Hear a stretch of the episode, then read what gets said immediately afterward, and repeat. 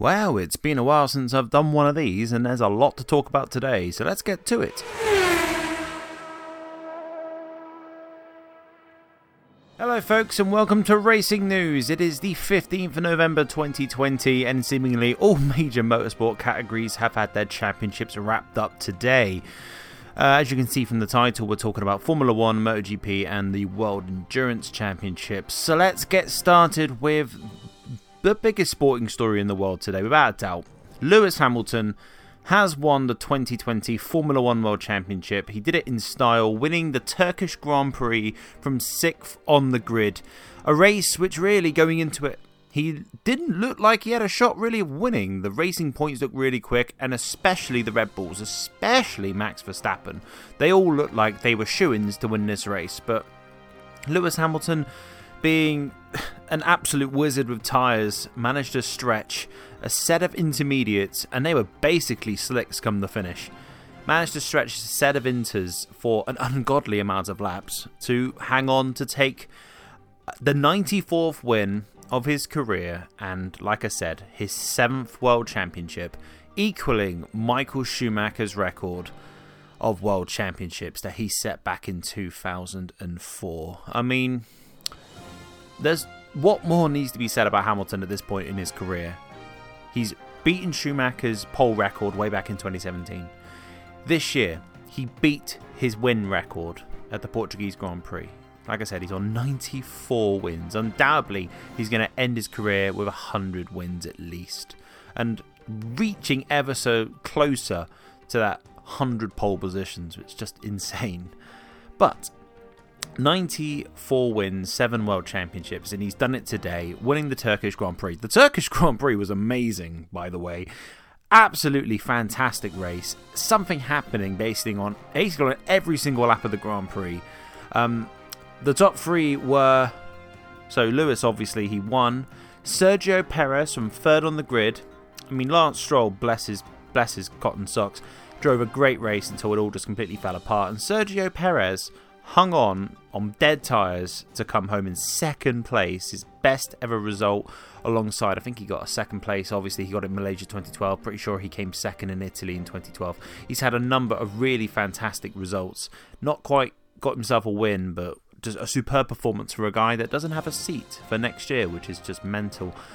Speaking of mental, a driver who has undoubtedly struggled so badly this year, so badly, Sebastian Vettel came from 12th, 11th or 12th on the grid to third. And at points was genuinely had fantastic pace, keeping much faster cars behind him, showing his experience, showing that, hey, this guy, he's still got a lot in the tank, as we all knew anyway. I mean, his haters will tell you otherwise. But Sebastian Vettel with a driver of the day win as well, getting the nod from the fans beating Charles Leclerc and Lewis Hamilton in the top three for that. Superb performance by Vettel, 10 out of 10. Best drive he's had in a long time. Who didn't have a great drive? Valtteri Bottas. From ninth on the grid, he has one of the worst races of his entire career and comes home 14th. It was similar to Felipe Massa's drive at the 2008 British Grand Prix, where that day Massa spun five times. Bottas spun four, maybe even five times throughout the race. He had an absolute horror show. He's turned around afterwards and said, God, that race was a disaster. So, a race he will want to forget. And I just want to bring up a quote from uh, an article from motorsport.com that Toto Wolff gave when asked about Lewis Hamilton's achievements, and I think this kind of sums it all up perfectly for me. So after Toto Wolff was asked, he goes, Where does it rank? I mean, he ranked in terms of his record on Michael's level, in terms of driver world championships, and is the absolute record holder in pole positions and race victories. Today, he cemented his, his position among the all time best sports people in the world. And I think that's what we've got to look at now. He's not just one of the best drivers in history, he's now one of the absolute greatest sportsmen that has ever walked the earth you know, we're talking Muhammad Ali in boxing, Michael Jordan in basketball, Tiger Woods in golf, Roger Federer in tennis, maybe like Floyd Mayweather in boxing. But then we look at motorsport and we have to start looking at Lewis Hamilton as that particular individual to kind of sum up that whole category, motor racing. Lewis Hamilton. He's gone down in history today an extraordinary achievement. And as someone who is a die-hard Michael Schumacher fan, I've kind of come to terms with the fact that the records were going. They've now gone. They're at least been equalled in this case with the World Championships. And you have to know that if Lewis does it stay on next year, which is what I think he'll do, he'll stay on for one more season. Uh, get an 8 4 title. I mean, the way it's going, there's no way. The only way that um, Lewis ain't getting an 8th world title next year is if Red Bull really up their game and Max Verstappen truly takes it to him. But I can't see it. Not under the current regulations. Mercedes are too good. And then I think Lewis will retire. But we are. In, you have to enjoy what we're seeing right now, even if you're not a Lewis Hamilton fan. Because there's going to come a time where he's not going to be on the grid. And quite frankly, the world of motorsport would be worse off for it. So, Lewis Hamilton, 2020 F1 world champion, and now a seven time champion. It unbelievable. Before we move on to the next piece of racing news for today, I want to play a promo for a podcast you absolutely should check out.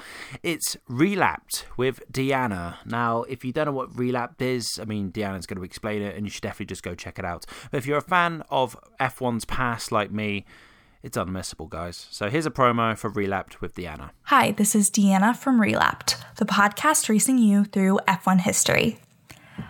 A bit about the show I am starting with the 1978 F1 season and watching every single race through to present day.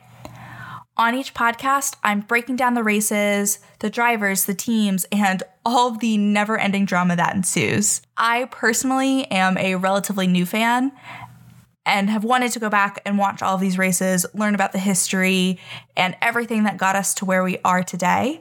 And I started the podcast so that you can join that journey along with me. Whether you're a new fan or a longtime fan, hopefully there's something there for you to learn and enjoy.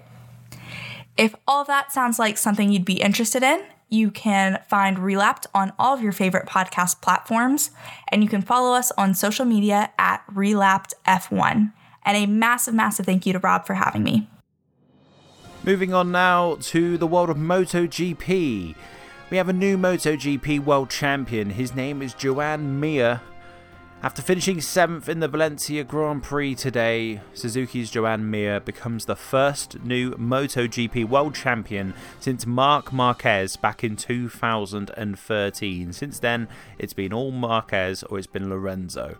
Uh, this ends Suzuki's 20 year wait for a top flight MotoGP world title since Kenny Roberts Jr. back in the year 2000. Incredible stuff. Amazing to see Suzuki, a team that you know, have always been there or thereabouts. Obviously, they've been racing against the likes of Yamaha, Repsol, Honda, and Ducati over the last 20 years. But Suzuki have always been a fantastic little team, an underdog team but now they have a world champion again for the first time in two decades. Superb stuff in a season which has been absolutely insane. I mean, we'll get to that in just a moment. But this is an article, a quote from an article from motorsport.com. Speaking to MotoGP's world feed immediately after the race, Mir said, Unbelievable. I don't have words to describe this emotion because it's something that I've been fighting for all my life and to finally get this result at the moment, I don't laugh, I cannot cry. It's a mix of emotions. I'm really, really happy. You cannot believe because when you follow one dream all your life and you finally achieve it, at the moment, I don't believe what is happening. I need some time now to relax to understand what happened because I don't have words. And that kind of just sums it up, doesn't it? I mean, a truly fantastic rider in a season which has seen a number of fantastic riders really come to the forefront and show that it isn't all about Marc Marquez. And Marc Marquez obviously has been injured and on the sidelines for the majority of the season, and that's sad because obviously you don't want to see a top flight athlete injured like that but it has led inadvertently led to one of the more dramatic, exciting, unpredictable seasons of MotoGP in history. Uh, Franco Morbidelli won the race at Valencia.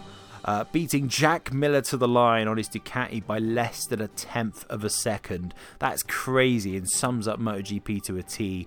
I mean, there have been nine different winners so far. There's been 13 races, nine different winners. Think about that. That is an unbelievable stat. Uh, Mir has he's been incredibly consistent, hasn't he? I mean, he's only won one race so far this year, but it's just the the seconds and the thirds. I mean, he's had a he had a a, a poor race uh, at one point where he finished 11th and he's had like a fourth and a fifth, but he has been consistently scoring good points. And obviously, he, he's won a race as well last time out at Valencia, and has led to him winning his maiden MotoGP World Championship. You could just see the footage afterwards. Obviously, he's crying and it's all very, very emotional stuff. And uh, all the other riders are just swarming around him, like desperate to just get in there to say congratulations. People he, was fighting, for, you know, for the title with. I mean, that shows the respect that Joan Mir has amongst the rest of the grid.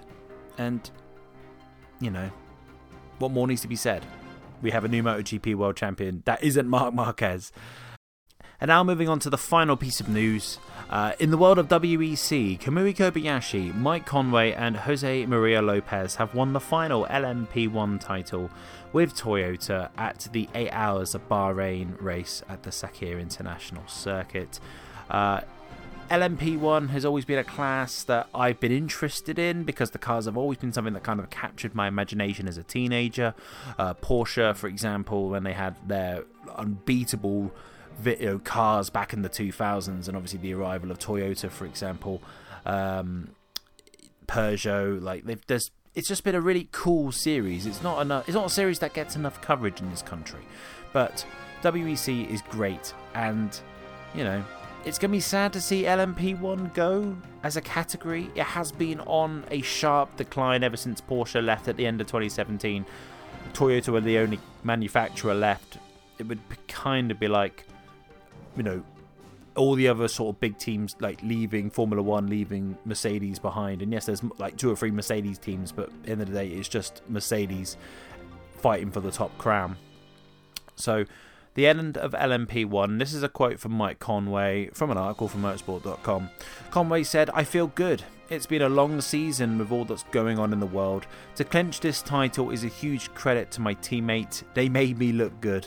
It was a tough race, but we did what we had to do. So, the end of the 2019 2020 WEC season at the uh, 8 Hours of Bahrain race sees Kobayashi, Conway, and Lopez wrap up the final LMP1 championship. And that is racing news, 15th of November 2020. Thank you for listening. Hope you're all doing well. And oh, currently in the UK, we're in lockdown. I hope you're all staying safe and all your families are staying safe. So just look after yourselves, and I'll be back soon with another episode. Take care, folks. See you soon.